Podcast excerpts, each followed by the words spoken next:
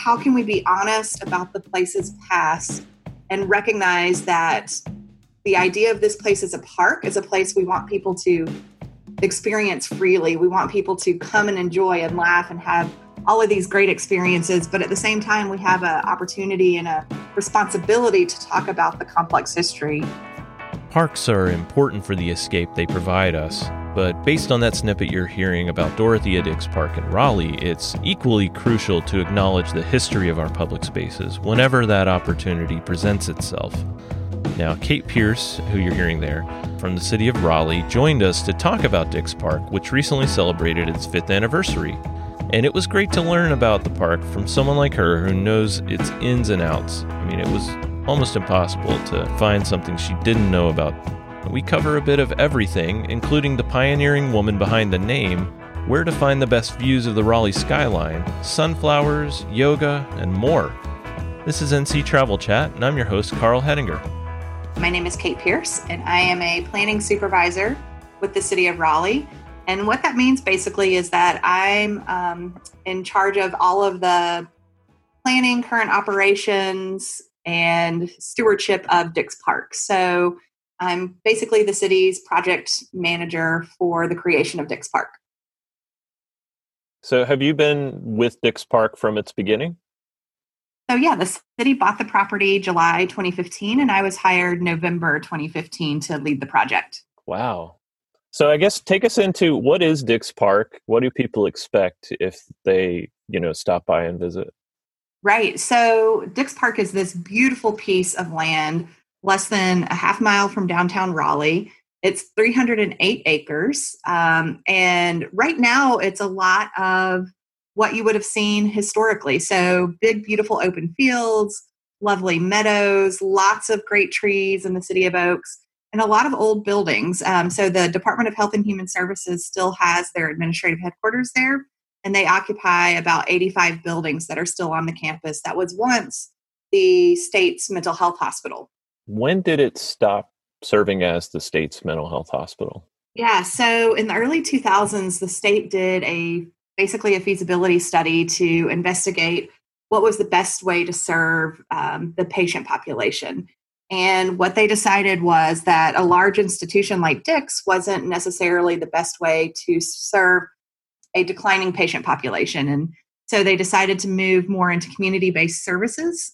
And they the last patients left Dix in 2012. But there's still a lot of emotion tied to the hospital closing. And so we're very sensitive to the idea that for a lot of people, the, the hospital was this very sacred place that saved their lives and there's still some emotion that the hospital is is no longer active so some of the patients were relocated to butner north carolina to the central regional hospital and some were um, have moved into community-based services i guess the name is another thing that's intriguing to me i really loved looking into the background of dorothy dix uh, if you could just right. you know speak a little bit about her yeah, so Dorothea Dix was this really interesting figure in American history. She was a woman in the 19th century, basically personally responsible for the establishment of 32 different mental health hospitals in the US. Um, she never married. She kind of um, forged her own path and was part of that really progressive era in, in our history's time. Um, she was superintendent of nurses for the Union Army during the Civil War.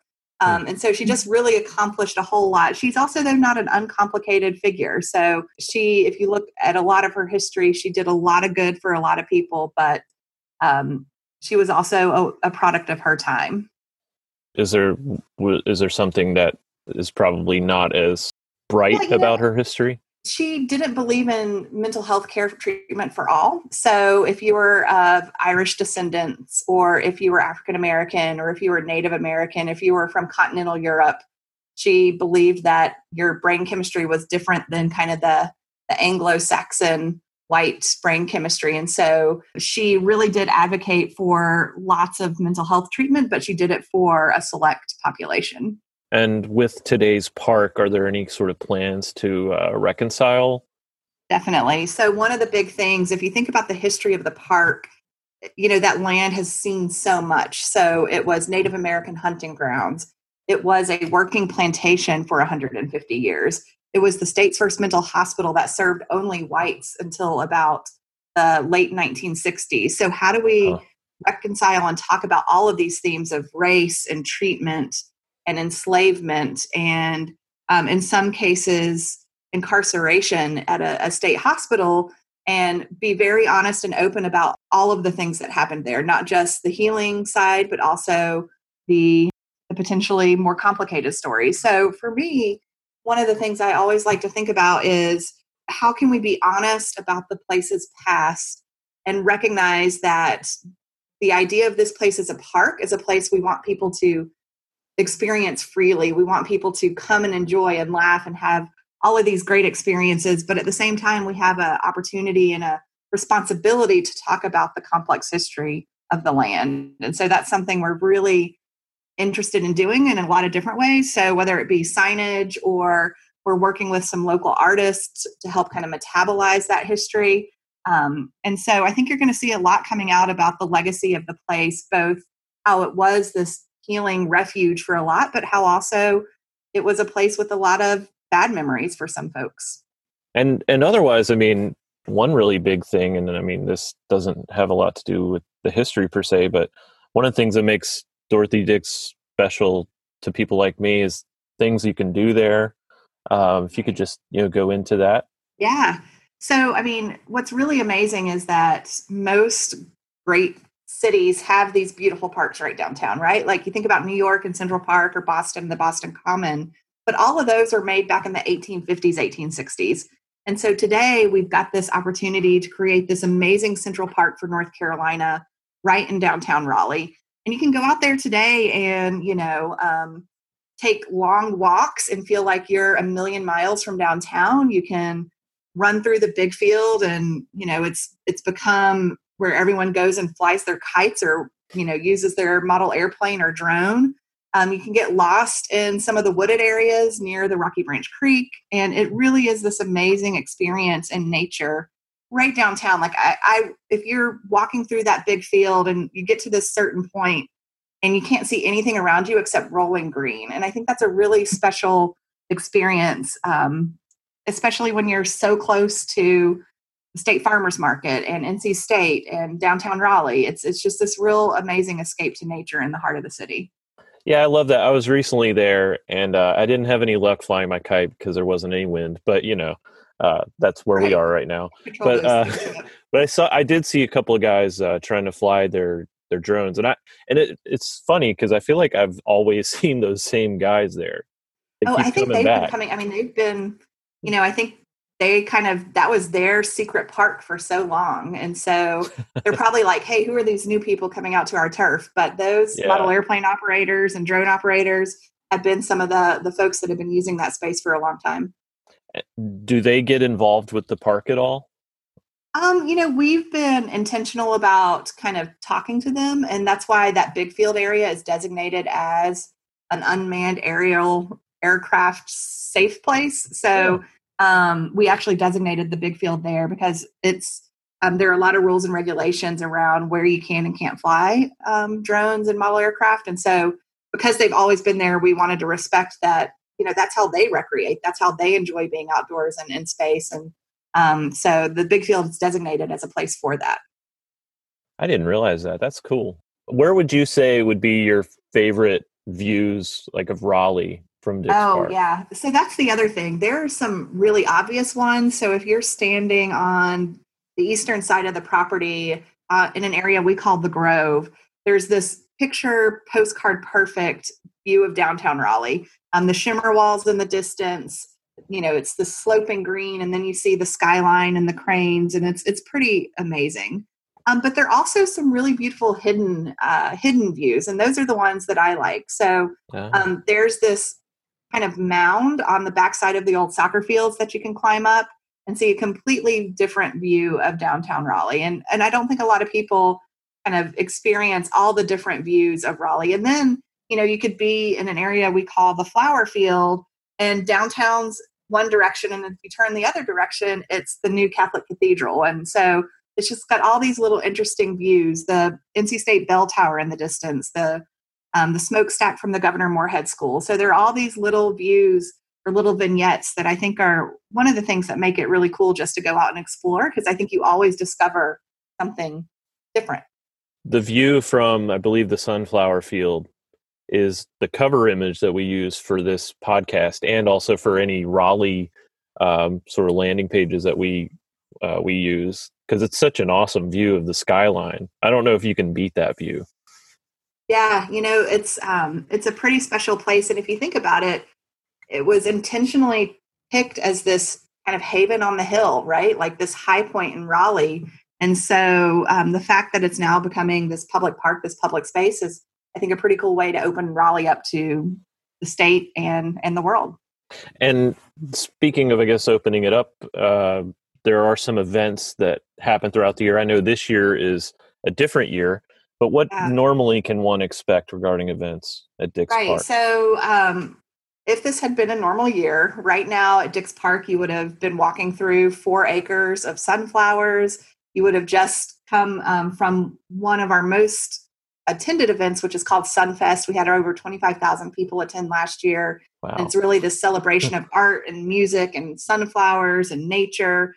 Um, we do smaller programs that could be anywhere from, you know, six little five to six year olds learning about nature to huge events like Destination Dix, Sunfest, and Fall Fest, where we partner throughout the community and just bring in a lot of people to enjoy the space. So we really try to speak to a lot of different things the history of the property, nature, community, food, fun, like how can we make this a place that people really want to come and be and celebrate together um, obviously that's challenged us a lot this year and we've done yeah. some really cool virtual programming but it's not the same as being out the park um, the other thing though is that I feel like this year the park has really shown how important it is to the community so when yeah. covid first hit and it was cooler in march and april the park was was working it was the place people wanted to go and a place where they could be together but safely apart because it's just so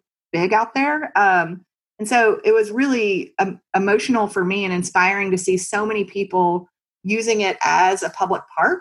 Um, yeah. You know, it's kind of had this growing attendance or visitorship over time, but since the pandemic hit, it's really become, I think, an escape for people. You know, we can't go to the movie theater, we can't have our street festivals, but we can go to Dix Park and throw a frisbee or have a picnic and, and it's been really special to see all that happen anytime i go there it's just amazing to see people out there enjoying themselves walking around i think i even saw some yoga recently uh, happening yeah, we, on the yeah that probably wasn't so the city puts on some yoga classes but there's also individuals that go out there and teach small little yoga classes or um, you know i think so many people are doing their baby or wedding or engagement photos. And so it's really nice to see people just make it their own. Yeah. Regarding COVID, I mean, you, you alluded to what some virtual things you're doing. Are there any other things that Dix Park is doing to cope with all this? Yeah. So um, one thing we're doing is we're starting um, a number of park improvements. So the Conservancy, which is our 501c3, has pledged some money to help basically improve the daily park visitors experience. So, for example, um, more benches, more trash cans, more picnic tables, maybe some very limited play structures. Maybe we are going to add some potentially more gravel parking lots along the big field. So, how can we do some small things while we're waiting on big projects to move forward that just make the the daily park visitors experience better? Um, because to date, we've really just let the land be the attraction and and now we're going to transition to kind of bringing some more formalized picnic areas and shaded areas so that people can can use it hmm, that's interesting I, I, look forward to seeing that I, this might be something that you might not be able to discuss but i'm just curious like uh, the recent outdoors act that was passed will that in any way affect dix park that's a good question, and I'm not as you know up up, up on it as I should be. Um, you know, we are a city-owned facility yeah. and a city-owned and city-operated park, so all of our budget either comes from the city of Raleigh or the Dix Park Conservancy. So I'm not sure if there's going to be any impact from the Outdoors Act. Okay, just thought I'd ask because that's yeah. it's been a huge one that just came out. Is there anything uh, you'd like to tell people about Dix Park that maybe we didn't talk about? Yeah, you know, I guess the only thing is that we're really excited about what's coming in the next couple of years. So we're doing all these early park improvements. We hope to open our first indoor space, which is going to be a rehabilitated oh. rehabilitated chapel, um, and that'll open at the beginning of the year. I mean, pending COVID and everything else.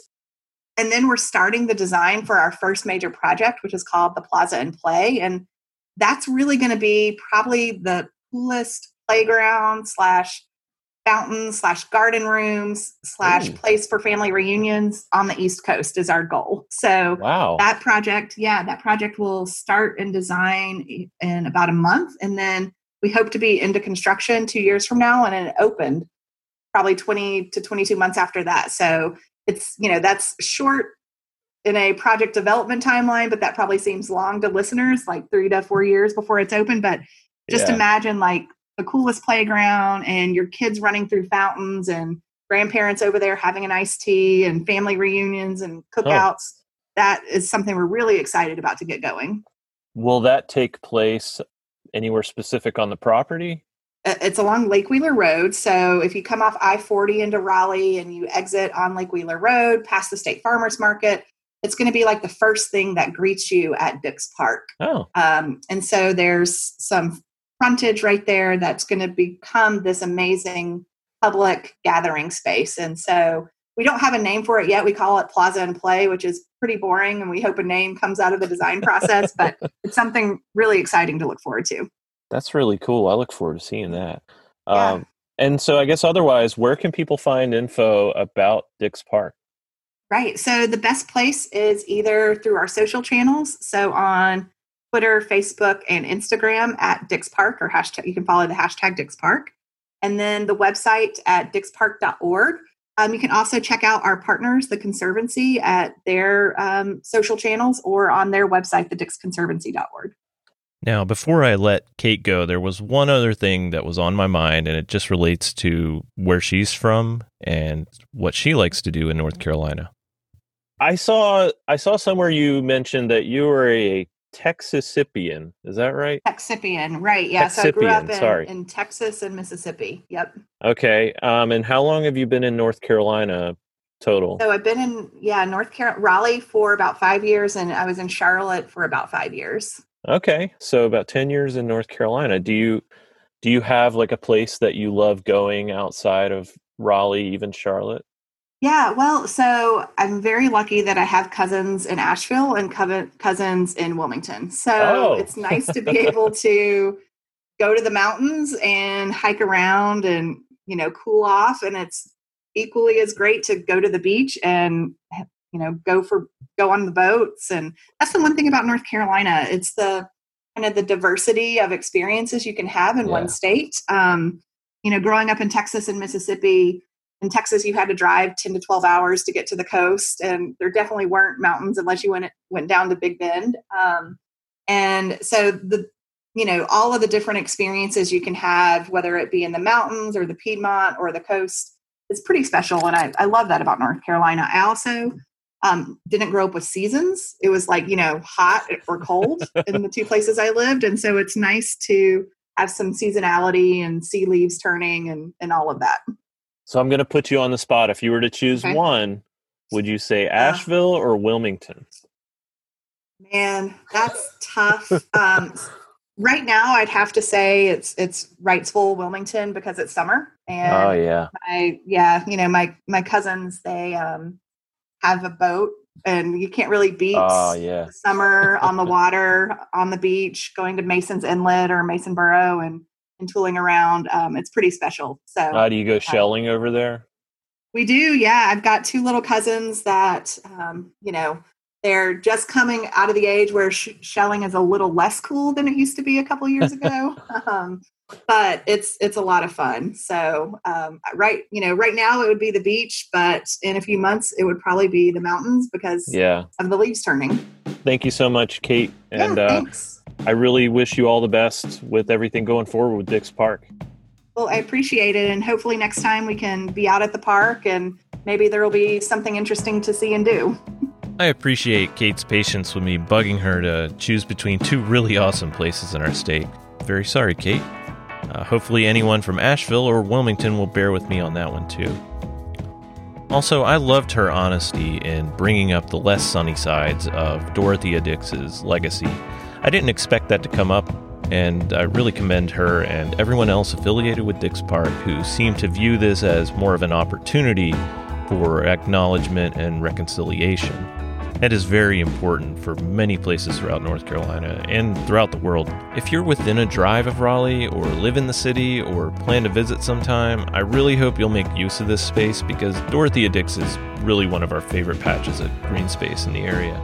We've included it in our guide to a weekend in Raleigh, which you can find on nctripping.com uh, we've also included it in our free things to do in Raleigh guide and quite a few other places. So just go to our site and there's a search bar. Just type in Dorothea Dix Park and you'll find a few stories about it.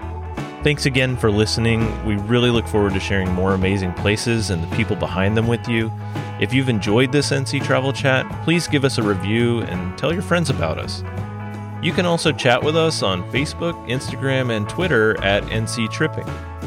And if you have any fun photos, please share them with us using the hashtag NCTravelChat. Thanks again for listening, and until next time, we look forward to seeing you out there exploring North Carolina.